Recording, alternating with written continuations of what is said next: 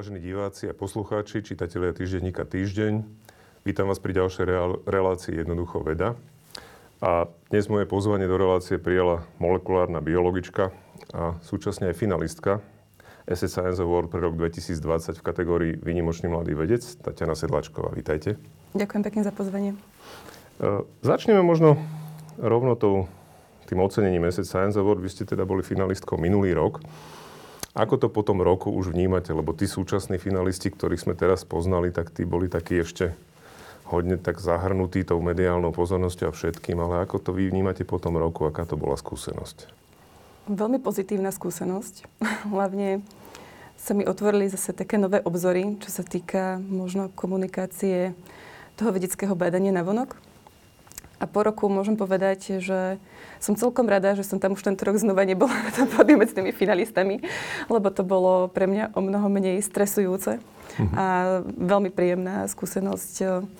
A navyše mi to otvorilo ďalšie obzor ešte v tom, že Predsa len človek sa väčšinou pohybuje alebo spoznáva ľudí v tej vede, v tej, v tej oblasti, ktorú sám robí. A v tomto je Asset Science Award výborné, že človek získa trošku prehľad aj o tých eh, iných vedných disciplínach, ktorými sa ľudia na Slovensku venujú a že sú naozaj veľmi zaujímavé. Je to také pestré, áno. Väčšinou je tam z veľmi rôznych oblastí sú v podstate tie veci, ako tí teda finalisti v tej najvyššej kategórii, tak aj medzi tými mladými vecami, že je to také veľmi prestré. A pre mňa to bolo veľmi zaujímavé sledovať tú rôznosť aj toho, že ako veľa špičkových vecov v najrôznejších oblastiach vlastne sme schopní na Slovensku vlastne mať a nejakým spôsobom ľudia, ľudia fungujú. Takže som rád, že ste boli finalistkou, vďaka tomu sme tu dnes. Ďakujem, som tiež rada. A začneme tak úplne ako obvykle. Ako ste sa vlastne vy dostali k vede? Čo bol ten moment, kedy ste si povedali, že toto je tá cesta, ktorou chcem ísť? Ono to išlo tak postupne. Neviem, či som sa niekedy vyslovene povedala, že uh-huh. idem robiť vedu. To neviem. Ono sa to tak postupne vykryštalizovalo rokmi vlastne už od e, povedzme základnej školy, kedy sa začala na druhom stupni vyučovať biológia a chémia. Tak to boli také dva moje srdcové predmety. Vlastne už vtedy sme riešili, myslím, aj nejaké olimpiády z biológie. A potom, e, keď prišla téma človeka, ľudské telo, nejak okrajovo, myslím, že na základnej škole sa brala nejak genetika, uh-huh. tak to osobne mňa veľmi zaujalo.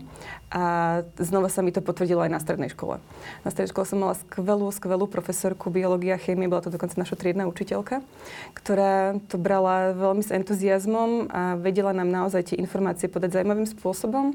Navyše ešte ich tak, eh, povedzme, sortovala pre ľudí, ktorých to viac zaujíma a pre takých, ktorých, že vy ste skôr humánne založení, tak eh, nemusíte sa učiť niektoré veci a zbrala to základ? tak akože nejak základ, uh-huh. ale tá nadstavba išla už pre ľudí naozaj, ktorých to zaujímalo.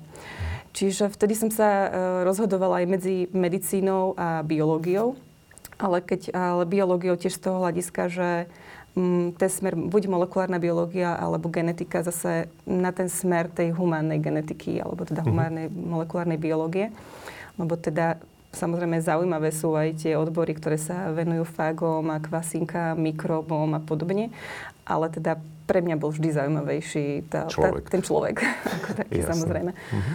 Čiže tak potom nakoniec som vlastne začala študovať biológiu na Prírodovedeckej fakulte tu na Komenského univerzite v Bratislave kde som si aj vybrala odbor molekulárna biológia a ja som sa v ňom našla. Mm-hmm. Aj som začala robiť diplomovú, bakalárskú prácu, diplomovú prácu zase v tom odbore tej humannej genetiky.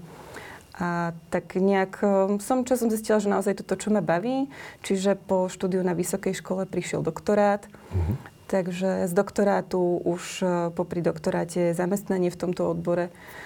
Tak uh, vlastne sa to tak postupne vyprofilovalo v podstate samé. Ja by som ani nepovedala, že ja som si našla vedu možno skôr na mňa tým, tým že sa vám prihodila. sa tak prihodila. Sa vám prihodila. Inak je zaujímavé, že, že hovoríte o tej profesorke na strednej škole, pretože ja som ste na základnej škole možno nemal až tak, neviem, či aj na základnej škole bol, ten, bol nejaký učiteľ alebo učiteľka, kto vám ten predmet nejak priblížil? Bolo toto niečo, čo tiež tomu pomohlo? Na tej základnej škole to bolo skôr tou témou, ako, ako, áno, mm. ako, ako teda učiteľkou na základnej škole, i keď tá bola tiež fajn, ale predsa mm-hmm. tam to bolo tak viac zoširoka, čo sa týka aj rastných živočíchov, Jasne. všetko možného. Uh, myslím, že na tej strednej škole to už bolo väčší priestor trošku na to ísť uh, aj tým humánnym smerom. Tá, tá úloha tých učiteľov mňa zaujíma, pretože ja mám veľmi podobnú skúsenosť. Ja som vynikajúceho, tiež to bol okolností. Triedny učil nás biológiu, ja som vďaka nemu maturoval z biológie a uvažoval som nad tým, či nepôjdem na medicínu. Takže je to zaujímavé, že to je veľmi podobný príbeh. A zrejme je to tak, asi tiež nemáte veľa tých učiteľov, na ktorých takto spomínate. Nie, myslím, že... Je ich viac, jak na, na prstoch jednej ruky. Taký, že skvelý, že človek si zapamätá na celý život, že tak to boli z, dobrí. Môžeme, môžem povedať, že možno, že ich je viacej, ak uh-huh. zrátam celé obdobie od základnej školy Jasne. až po vysokú. Uh-huh. Áno, tak ako to asi by som narátala viac ľudí, ale uh-huh. keď si vezmem, že naozaj tú základnú školu a strednú školu, tak že na každej tej škole bolo no, ich zopár. Zopár. Uh-huh. Ale nebolo ich veľa, áno. Inak toto je skúsenosť aj v zahraničí. To, čo počúvame rôzne vedecké podcasty, tak prakticky každý to hovorí. A je to asi smutné, lebo keby bolo tých učiteľov takýchto viac, tak možno máme aj viacej vedcov. A možno by, sme, možno, a možno by sme mali zase väčší problém sa rozhodnúť, ktorým smerom sa ubrať. To je pravda. Lebo by sa nám zdalo byť všetko veľmi zaujímavé. Keď je jeden učiteľ tak výnimočný, tak človeka to nasmeruje nejakým ano. smerom. Takže, takže to, je, to môže byť zaujímavé. Uh, vy sa teda venujete molekulárnej biológii, inak povedané v zásade uh, zrejme hlavne teda molekulám, ktoré sa týkajú teda DNA, RNA a podobne. Poďme si trošku povedať taký ten základ, že teda čo je DNA a ako vlastne funguje, lebo väčšina ľudí asi vie, že teda čo, čo to je, že to je nejaká genetická informácia. Dnes už vieme, že teda prakticky celý ľudský genom sa podarilo prečítať, čo je okolo 3 miliardy 2 miliardy. Báz, hej, Báz. čiže tých jednotlivých spojení k tomu, čo sú bázy, si možno povieme trošku viacej. No možno na toto. Čo je vlastne DNA? DNA, ako ste povedali vy sám, je to genetická informácia, v ktorej je vlastne zapísaná celá štruktúra človeka. Uh-huh. Či už e, nejak všeobecne, lebo tak e, samozrejme máme nejaké spoločné znaky pre všetkých uh-huh. rovnaké a potom aj tie, ktoré nás robia vlastne individualitami. Uh-huh. A je zapísaná v podobe jednotlivých, povedzme, báz alebo nukleotidov, uh-huh. ktoré sa označujú jednotlivými písmenkami. Sú štyri. Uh-huh. Je to A, T, G, C. Áno. A vlastne tým, ako tieto písmenka postupne sa menia a nasledujú za sebou, tak tým sa tvorí tá genetická informácia. Uh-huh ktorá nás vlastne determinuje pre Jasne. ďalší účel. A táto genetická informácia sa potom ďalej predáva už v podobe nejakého prepisu z tej mm-hmm. genetickej informácie na základe DNA, alebo teda deoxyribonuklové kysely do forme proteínov, mm-hmm. ktoré už e, vlastne vykonávajú priamo tú funkciu v organizme, ktorú majú. Mm-hmm. Jasne. Čiže vlastne ako keby, dajme tomu, že tá DNA je taký zápis, zdrojový, zdrojový kód, kód mm-hmm pre to, čo telo má ďalej robiť. Ale ak to správne rozumiem, tak nie všetky 3 miliardy tých báz naraz nejakým spôsobom fungujú, že je tiež veľká otázka, že vlastne ktorá časť DNA ano. sa kedy a ako prejaví. Áno, áno. Samozrejme sú gény, ktoré sa vypínajú, sú uh-huh. gény, ktoré sú zapnuté. Mení sa to, čiže o, tá, sú gény, ktoré sú, majú len jednu kópiu, zase uh-huh. niektorú informáciu máme viackrát, lebo je životne dôležitá pre náš druh. Uh-huh. Čiže je to naozaj veľmi variabilné. A zase sú aj oblasti, o ktorých teda zatiaľ, dajme tomu, tvrdíme, že, že sú zbytočné, uh-huh. ale to neznamená, že o neviem, niekoľko, Sú to 10, pozostatky nejakého rokov. vývoja, alebo je to niečo, čo zatiaľ nevieme prečítať? Uh, že... Prečítať to vieme, uh-huh. ale nevieme, na čo slúži. Uh-huh. A môže to byť, áno, hovorí sa, že aj v ľudskom genome teda je množstvo zabudovanej dajme tomu, zosadkovej informácie z retrovírusov uh-huh. podobne. Uh-huh. Ale ťažko povedať teraz, uh-huh. že či či to má funkciu, alebo nemá funkciu. Čiže retrovírusy, čiže nejaká infekcia, ktorá sa dostala kedysi do ľudských buniek a podarilo sa jej vlastne za, zabudovať do našej DNA. Áno, a tak tam zostalo. A tie, tie zvyšky tam v podstate dnes vieme nájsť. Áno. Aj keď zrejme nie sú asi funkčné. OK. Zrejme. To je zaujímavé. To znamená, že dobre, toto je, toto je DNA, ona sa teda normálne pri bunkovom delení sa nejak replikuje, čiže sa rozdelí, naviažu sa nové, znovu sa spojí. Áno. A teraz poďme k tej druhej veci, ktorú to, ktorá, ktorej sa vlastne venujete v rámci toho výskumu DNA a to je, to je vlastne rakovina alebo karcinómy, veľmi špecifické, ktoré, ktoré, ktorým sa venujete vlastne? My aktuálne na našom pracovisku uh-huh. máme tých um, karcinómov, ktorým sa teda venujeme viac. Uh-huh. Je to aj karcinom prsníka, uh-huh. kolorektálny karcinóm, pretože na Slovensku tá incidencia kolorektálneho karcinómu je naozaj veľmi vysoká. Uh-huh. Ďalej sú to endometria, uh-huh. Je to aj karcinom pľúc. To je vnútorná výstelka maternice. maternice. Uh-huh. Prostata, uh-huh. takisto v podstate je to ako keby taká, dajme tomu, paralela s tým endometriom. Uh-huh. Takže tá, ten záber je veľmi široký, uh-huh. čo sa týka, lebo m, máme teda viacero projektov, ktoré máme vystavané priamo uh-huh. až na štúdium rakoviny uh-huh. a teda biomarkerov s tým spojených. Jasné. A teraz teda rakovina vzniká nejakým spôsobom, keď je poškodený mechanizmus delenia buniek alebo množenia buniek? Rozumiem Delen... tomu správne? V podstate áno, dá sa to tak povedať. Vzniká to na základe toho, že DNA pri tom, ako sa replikuje, alebo teda množí a rozdieluje sa do buniek, tak nastávajú, vlastne sú enzymy, ktoré tu DNA ako keby opisujú v mhm. ďalšej kopii. A ona tiež tak ako keď vy si budete opisovať nejaký text, môžete spraviť chybu, tak to Jasne. isté môže spraviť aj ten enzym. Uh-huh. A my máme v bunkách opravné mechanizmy, ktoré to dokážu opraviť, uh-huh. ale tiež len na nejakej úrovni. Keď už je tých uh, mutácií, alebo teda mhm. tých chýb, ktoré sú zabudované do DNA, tak ten opravný systém to tiež nestihne všetko opraviť a tie uh-huh. mutácie zostávajú. Jasne. A keď sú na špecifických miestach, to nejaké tumorsupresorové alebo proto-onkogény, Uh-huh. Tak, Čiže to sú miesta, ktoré bránia? Buď bránia vzniku rakovine, uh-huh. alebo teda sú to buď uh, tumorsupresorové gény, také, ktoré, dajme tomu, uh, sú to rastové faktory, ktoré uh-huh. majú um, za následok to, že bunka rastie tým správnym spôsobom, uh-huh. alebo sú to zase protoonkogény, ktoré keď sa zapnú na tých uh-huh. nesprávnych miestach, tak uh, tá bunka začne rásť abnormálne a proliferovať a už nekontrolovateľne. Jasne. Čiže keď nastane táto chyba, tak uh-huh. áno, potom môže nastať vlastne rakovinový proces. Jasné. OK, čiže to je povedzme vznik nejakého primárneho nádoru, ktorý niekde vznikne a e, môže vzniknúť aj teda vonkajšími vplyvmi na, na DNA?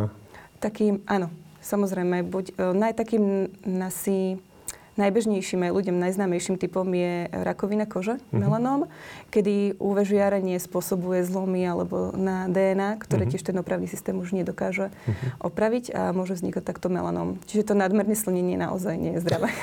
Jasné, rozumiem.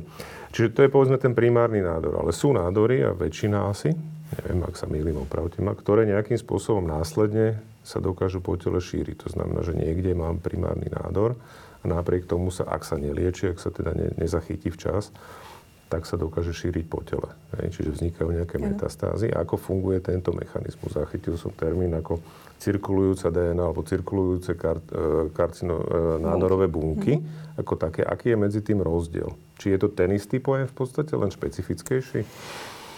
Nie je to úplne ten istý pojem. Uh-huh. Cirkulujúcou DNA myslíme DNA, ktorá je voľne v obehu, v krvi. Čiže nie, v plazme, nie, v plazme. nie v bunke. Áno, uh-huh. nie je v bunke. Uh-huh.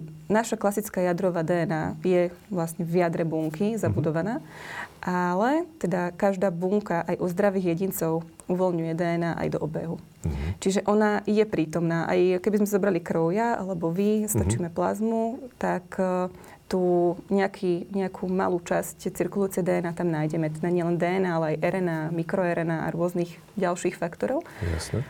Uh, ale potom sú cirkulujúce nádorové bunky, ktoré sú taká odnož, že už sú, sú to bunky.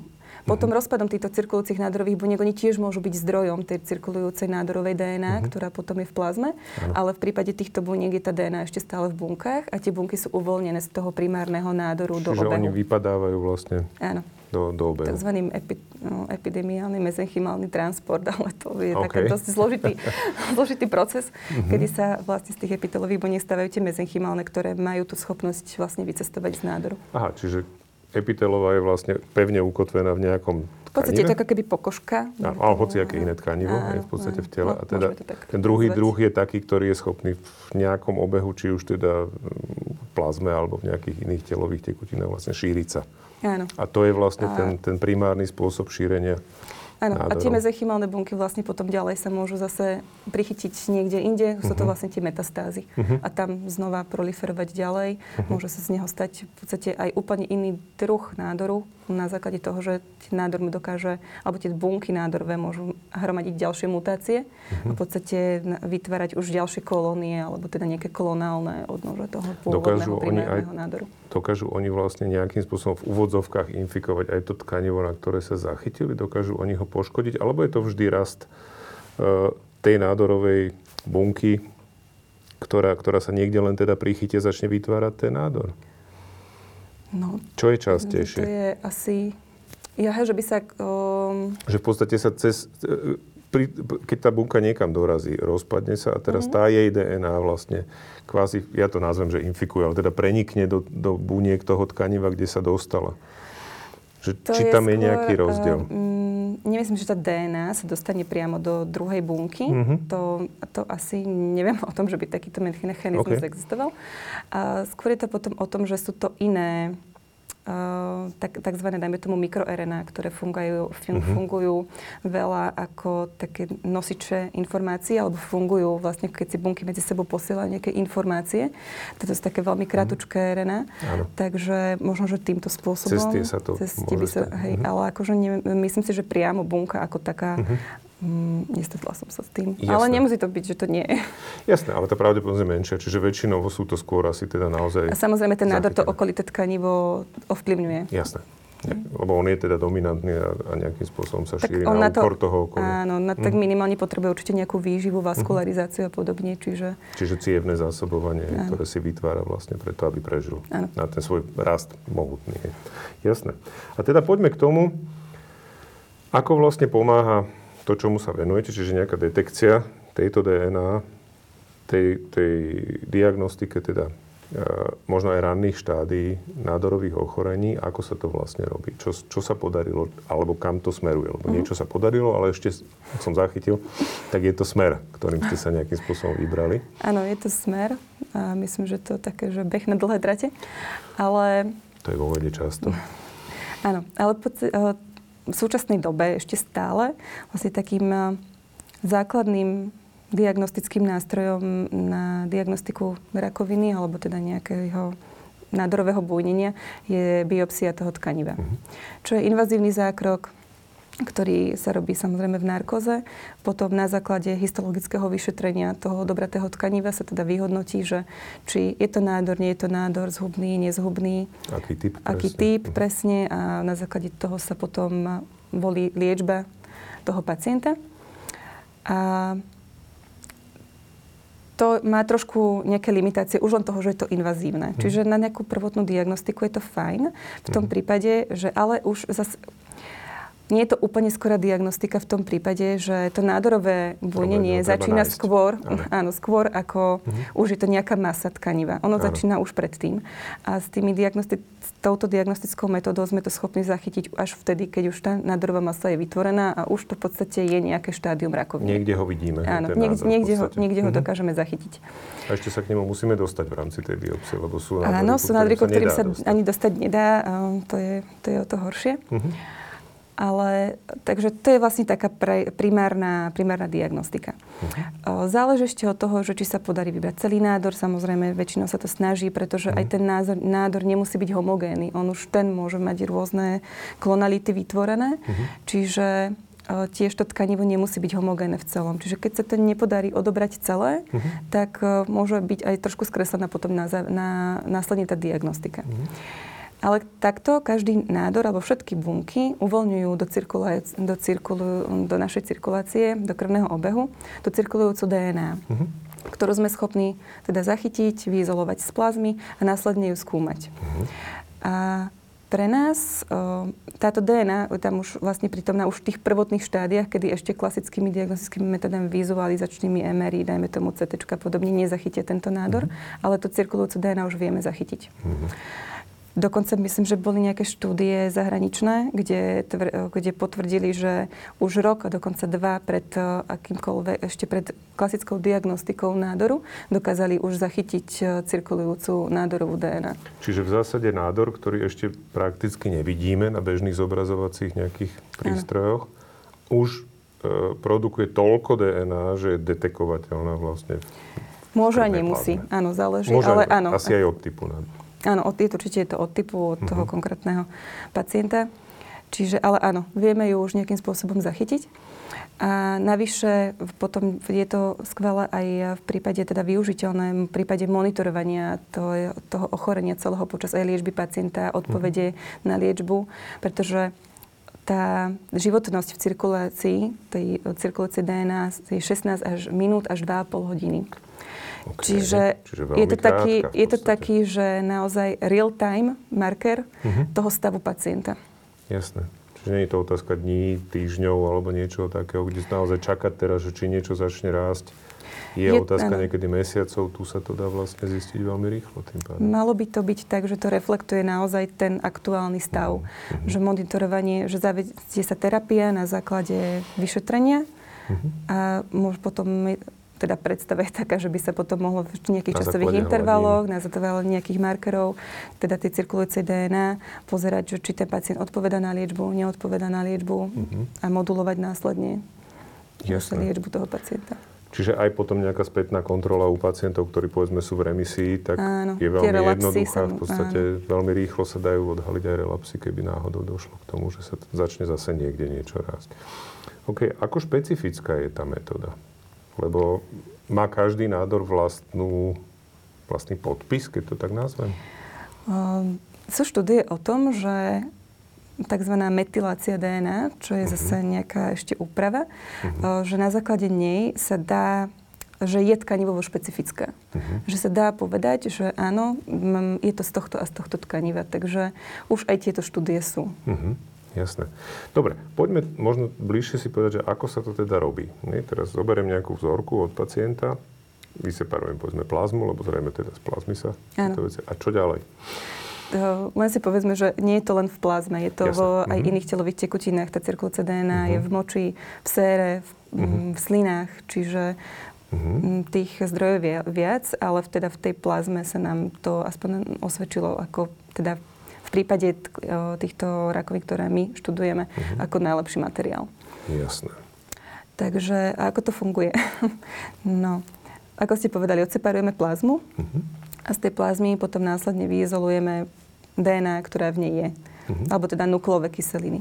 Jasne. Môžeme zachytiť nielen cirkulujúce DNA, ale aj nejaké zbytky RNA, uh-huh. ale potom už ide o to, na čo sa pozeráme. Uh-huh. A my využívame na to masív, na masívne paralelné sekvenovanie, uh-huh. čo znamená, že prečítame vlastne všetky tie, namnožíme si ne, s takým spôsobom prípravy na vlastne to, že knižnica sekvenačná, okay. tak si namnožíme tie malé fragmenty, ktoré tam sú lebo tá koncentrácia tej cirkulujúcej DNA je tam veľmi malá, tak e, aby tá detekčná schopnosť e, tých metód bola vyššia, zistiť, áno. tak vlastne sa prichystá taká tá knižnica, kde sa namnoží, namnožuje tie fragmenty a potom hmm. následne sa sekvenátore tie jednotlivé písmenka prečítajú. Jasné. A potom nastáva úloha našich bioinformatikov, ktorí z toho ohromne um, množstva dát, uh-huh. ktoré vlastne vyprodukujeme, uh, už ich spracujú do takej podoby, kedy vlastne to zase potom príde k nám biológom, hey. ktorí sa zase pozerajú na to, čo oni tam vydolovali. To bola tá otázka práve, že ako tá výpočtová technika vlastne tomuto pomáha. Čiže, čo, lebo to je, ak som pochopil, tak to je podstatná súčasť toho, že v podstate v minulosti by to ani nebolo možné, lebo môže mať aj prečítané 3 miliardy písmeniek v úvodzovkách, ale keď v tej 3, 3 miliardách neviem nájsť to, čo mám tú malú vzorku, tak asi sa to nedá. Čiže toto je ten, toto je tá práca, ktorú robia tí informatici? Áno, tá výpočtová technika dnes už je naozaj veľmi dôležitá. Predsa len kedysi, keď e, bolo ešte také, že sekvenovanie, vlastne to Sangerovo sekvenovanie, mm-hmm. Úplne keď sa s tým začínalo, tak to bola naozaj, že agarozový gel, ktorý mal za sebou sa dali odčítať podľa veľkosti fragmenty, ktoré vždy teda končili nejakým tým nukleotidom. Uh-huh. A mohli si to ľudia prečítať vyslovene, že povedzme ako z papiera. Okay. Potom, potom sa tá technológia samozrejme posunula, uh-huh. čiže už sme boli potom schopní prečítať to tiež na základe nejakého počítačového fluorescenčné farbičky prišli, čiže jednotlivé uh-huh. nukleotidy sa dokážu označiť, zafarbiť. ako zafarbiť a uh-huh. áno, špecificky. A potom už, či tam bola červená, modrá, zelená, čierna, podľa uh-huh. toho poradia sa prečítali jednotlivé písmenka, uh-huh. ale stále to bola metóda, ktorá dokázala nám prečítať, tak dajme tomu, keď bola naozaj veľmi dobrá sekvenačka, tak tisíc bázových párov. Okay. Čo nie je z tých troch áno. až taký Bavíme veľký úsek. Promile, áno. áno. Mhm. A navyše vieme v tom, týmto Sangerovým sekvenovaním čítať vždy len jeden ten konkrétny úsek hmm. a na každý ten konkrétny úsek si musíte vždy navrhnúť také tie krátke úseky, ktoré vám to mhm vlastne vyznačia a vyselektujú, že čo ideme teraz čítať. Uh-huh. Kdežto už potom toto Next Generation sekvenovanie, uh-huh. to mhm. vysoko paralelné, preto sa tak volá, že vieme v jednom behu uh-huh. čítať vlastne celý ten ge- úlomky všetky, ktoré tam z toho genómu sú. Všetko, čo Keď sa, sa bavíme o tej cirkulujúcej, áno. Tak ju viete prečítať celú áno. naraz. Keď uh-huh. pracujeme s DNA, tak áno, uh-huh. celú tú DNA. Uh-huh. Čiže naozaj tých informácií je veľmi veľa. A to by sa nedalo spracovať už e, ručne. To nie je ani v ľudských silách Jasne. si predstaviť, mm-hmm. keď si vezmete, že jeden O akom počte bás sa bavíme? Keď hovorím, že predtým sme vedeli, že tisíc čítať, tak koľko je takáto, takáto vzorka, ktorú povedzme Takáto vzorka? Tie fragmenty sú krátke. Tie, akože takto, tie, mm-hmm. tie sekvenačné cykly sú, dajme tomu, buď dvakrát e, teda ako to niečo my robíme asi s uh-huh. sekvenčnou technológiou, 2x75 bázových párov, uh-huh. Mhm. 150 alebo 300. Čiže tie úseky sú takto relatívne krátke, ale mapovaním na ľudský genom, ktorého sekvenciu už poznáme, uh-huh. vlastne vieme vyskladať aj tie dlhé úseky. Jasné. Čiže... Čiže hľadáte tú časť, ktorá sa našla a porovnávate ju, že kam vlastne Áno, kam pasuje, kam pasuje na ten ľudský a genom. A tam potom viete prečítať vlastne celú tú časť alebo celý ten gen, o ktorom sa bavíme. Áno. Mhm. OK. Čiže je to také puzzle v podstate? Je to také puzzle. S ľudským áno, genomom. Áno, ale bavíme sa o tom, že naozaj tých, uh-huh. že to sú dáta v giga, gigabázach, keď pod, z toho sekvenačného behu. Jasné. Hej. Čiže z toho potom vyjde niečo, čo skutočne nie je v ľudských silách. Manuálne. Áno, manuálne si prečítať písmenka. Takže to je vlastne úloha tej tej výpočtovej techniky. V tom a teda vráti sa to k vám a vy už toho potom dokážete viac menej povedať? Už potom je to, on, nám bioinformatici povedia, že áno, toto, toto sa tam, už potom sú to jednotlivé markery mm-hmm. na základe, či už sú to homopolyméry v našom prípade, alebo sledujeme CNV, čo sú také, že compy number variation, čo znamená, mm-hmm. že sú to nejaké oblasti alebo časti ľudského genómu, ktoré sú za sebou paralelne niekoľkokrát až okay opakovania a tie opakovania sa teda menia. Mm-hmm. Čiže to sú všetko veci, ktoré sa dajú prípadne využiť, alebo teda sledujeme, vždy sa dajú využiť v tej diagnostike mm-hmm. rakoviny, mm-hmm. alebo teda aj v monitorovaní ďalej toho ochorenia. Čiže, alebo ešte môže to byť aj, aj samotná no, rôzne, uh, samotná dĺžka tých fragmentov môže byť mm-hmm. aj faktorom, ktorý sa dá využiť uh, v tej diagnostike. Aha, že ako, ako veľký vlastne ten fragment sám o sebe je. Hej? Áno, ako, veľ, ako veľk, áno, tá dĺžka tých, tých, jednotlivých, uh-huh. tých jednotlivých úsekov DNA, ktoré nám obiehajú v krvi, uh-huh. lebo tam je rozdielný, rozdielný spôsob, akým sa tá DNA z buniek dostáva von do cirkulácie. Mm-hmm. Tam ich je niekoľko. Pri tých, dajme tomu, povedzme si, že v prípade zdravých jedincov je tým hlavným zdrojom apoptóza, čo je programovaná bunková smrť, Jasne. ktorou samozrejme telo Obnova počíta. Obnova, a, čiže a. nie je to žiadny, žiadny problém pre mm-hmm. organizmus, počíta s tým, vie, ako má vlastne naložiť s takouto informáciou, že táto bunka zomrie a čo s tým ďalej, ako to odpratať. Uh-huh. No ale potom máme v prípade uh, vlastne hlavne toho rakovinného predsie aj táto apoptóza, ale uh-huh. je trošku na pozadí uh-huh. v porovnaní s nekrozou, čo už je taká, že neprogramovaná bunková smrť Áno. a tá je pre bunku toxická. Jasne. A na základe toho aj vznikajú rôzne dlhé fragmenty. Tá apoptóza tým, že je programová, tak uh, tam prebiehajú enzymy, ktoré tu DNA nasekajú v presných uh, niekde častiach, ktoré sa dajú predikovať, v ktorých Čiže budú. také olo, ale, hej, tam áno, funguje. Že... áno, ale, nek- ale v prípade nekrozy toto nefunguje. Uh-huh. Čiže tam je taká väčšia variabilita potom uh, tých Aha, veľkostí. Nie je to ani tak o to, že by to boli dlhšie vždy nevyhnutné Nemusia fragmenty? byť dlhšie. Nemusia byť dlhšie. Ale sú iné alebo sú nerovnaké. Iné. Áno. Uh-huh. Že neprebehlo to kontrolovanie, Nie, ten proces tá tak, apoptóza, mal... keby ste si to predstavili, že uh-huh. tak vám to vytvorí, čo sa týka tých eh, dĺžkových fragmentov, taký rebrík. Uh-huh. Že budú nejaké násobky a budú áno. plus minus mať nejaký vzor, ktorý Logicky vytvárajú. To bude, bude to na, áno, v násobkoch. Uh-huh. Na, pri, pri tej nekroze to tak nie je. Uh-huh. Tam to môže byť taký plynulý, dajme tomu, mm, my to nazývame smíra. Ale... Áno, proste nie, je vidno, že je to iné. Áno, áno. Jasné. OK. Uh, vy ste aj teda spolupracujete takisto na medzinárodnom projekte? Ak je to ešte teda aktuálne, uh, tak som to zachytil. Pangaja? Uh, Pangaja, áno. Čo to je? O, o, o čo sa jedná v tejto, v tejto uh-huh. veci? Táto, tento projekt Pangaja tak ten je vlastne založený na, hlavne na tom vytvoriť medzinárodné spolupráce medzi rôznymi pracoviskami v rámci celého sveta uh-huh. a taktiež prepojiť e, ako keby ten súkromný sektor uh-huh. s akademickým. Čiže to je hlavným cieľom toho projektu, uh-huh. že vlastne vytvoriť tie spolupráce, kontakty. Networking. Tak áno. Uh-huh. Jasné. tak. Super.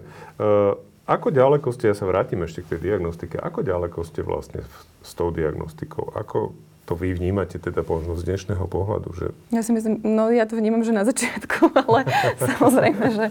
tak že neznelo tie... to ako úplný začiatok, musím povedať, lebo teda už to vyzerá, že nejakým spôsobom ale... dokážete identifikovať určite nejaké, nejaké tak podstatné sam, veci. Mm, áno, vedie, samozrejme si, to sú to aj informácie z kolegov z, zo sveta, mm-hmm. z tých publikácií, ktoré vlastne publikujú a ich zistenia. Čiže, ale áno, aj nám sa ukazuje naozaj, že prípadne napríklad tie copy number variation, že sú, uh-huh. majú veľký potenciál v tejto diagnostike. Uh-huh. A aktuálne máme celkom pekný súbor pacientov práve s melanómom. Okay. A tam sa to celkom odlišuje od ten, tá melanómová skupina v porovnaní s tou kontrolnou, dajme tomu zdravou v úvodzovkách zdravou, lebo Áno, to je nezdravý. Nikdy presne nevie, ale... Hej, hej, hej. Takže tam, tam ten mm. potenciál naozaj je. To je veľmi zaujímavé, lebo melanom, aspoň teda čo ja viem, je relatívne veľmi zákerný nádor, že tam skutočne aj my veľmi skoro začína metastázovať, takže tam ho nájsť skôr, než myslím, že dokonca už nad milimeter veľkosti v podstate, keď je naozaj zhubný melanom, tak už začína v mhm. podstate metastázovať. Takže ak by sa podarilo nachádzať tie prakticky neviditeľné melanómy, tak by asi to naozaj bola teda Áno, len, len ešte tam je ten ďalší, by som povedala, zadrhel, že uh-huh. Kto povie to, že, tohto človeka už otestujte, keď nemá príznaky. Áno. Taký ten, dajme tomu populačný, ten screening na úrovni populácie bežný, mm-hmm. tak uh, bolo by to skvelé, keď už aj budeme mať tie technológie a budeme to vedieť, mm-hmm. len uh, ešte potom podľa mňa bude dlhá cesta k tomu dopracovať sa, že aby ten screening naozaj fungoval na úrovni populácie. To ja potom nechám na kolegu Jeseniaka, ktorý sa venuje zdravotníckej politike, aby riešil so zdravotnými poisťovňami, že teda dámy a páni, toto je možno cesta, ako vy si dokážete drastickým spôsobom znížiť náklady na liečbu v konečnom, v konečnom dôsledku, keď sa to vezme globálne, všetky tie náklady a tie vyšetrenia, ktorými tí pacienti uh-huh. prechádzajú, následná liečba, tak um, áno, asi keď sa to potom na konci spočíta, tá úspora tam bude, len nie je taká prvoplánová.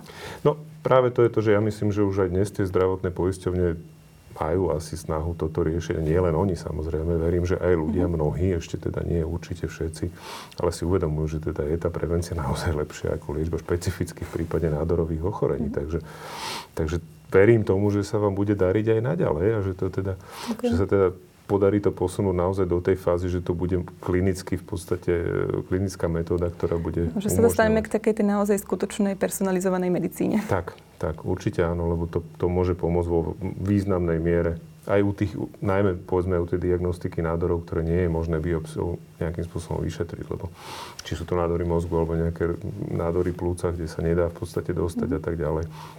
Bohužiaľ mám Pankrás, skúsenosť s takýmito vecami, takže, takže e, je to určite niečo, čo, čo ma veľmi oslovilo a preto som vás aj pozval sem. A ďakujem veľmi pekne. A mám, ako vždy, takých 7 otázok Elena Oldu. Ak teda sa na to dáte. No neviem, čo mám čakať, ale tak poďme do toho. Nič dramatické, krátka otázka, možno aj krátka odpoveď. Čo by ste chceli skutočne do hĺbky pochopiť?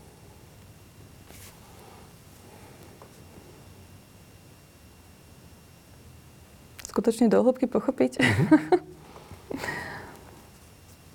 v práci a vznik asi toho, toho rakovinového procesu. Uh-huh. Úplne do detailov. A prečo sa to vôbec prečo? stane? Uh-huh. To je zaujímavé, určite. Isaac Newton povedal, že ak dovidím ďalej, je to preto, že stojím na pleciach titánov. Na čích pleciach stojíte vy?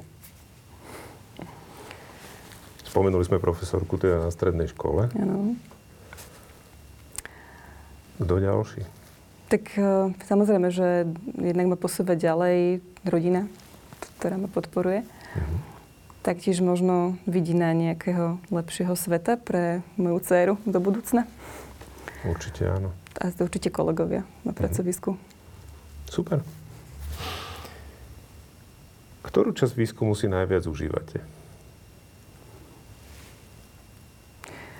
Keď mám na ňu naozaj čas.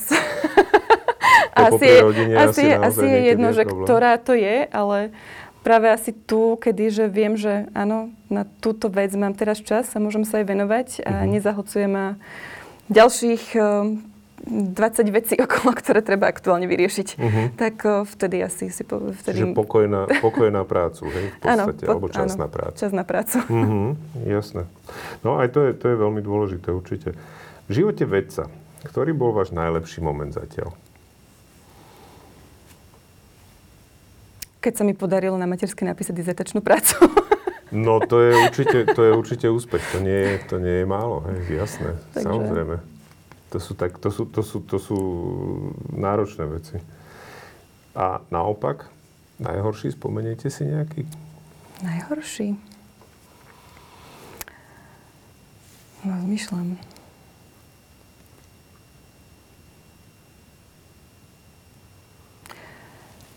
Asi úplne najhorší nemám, ale, ale viem si predstaviť, že párkrát, že človek na niečom pracuje dlhodobo, uh-huh. zistí, že, to, že je to dobré, dobré výsledky a nejak sa mu to tak nepodarí úplne možno pretaviť do tej využiteľnej praxe.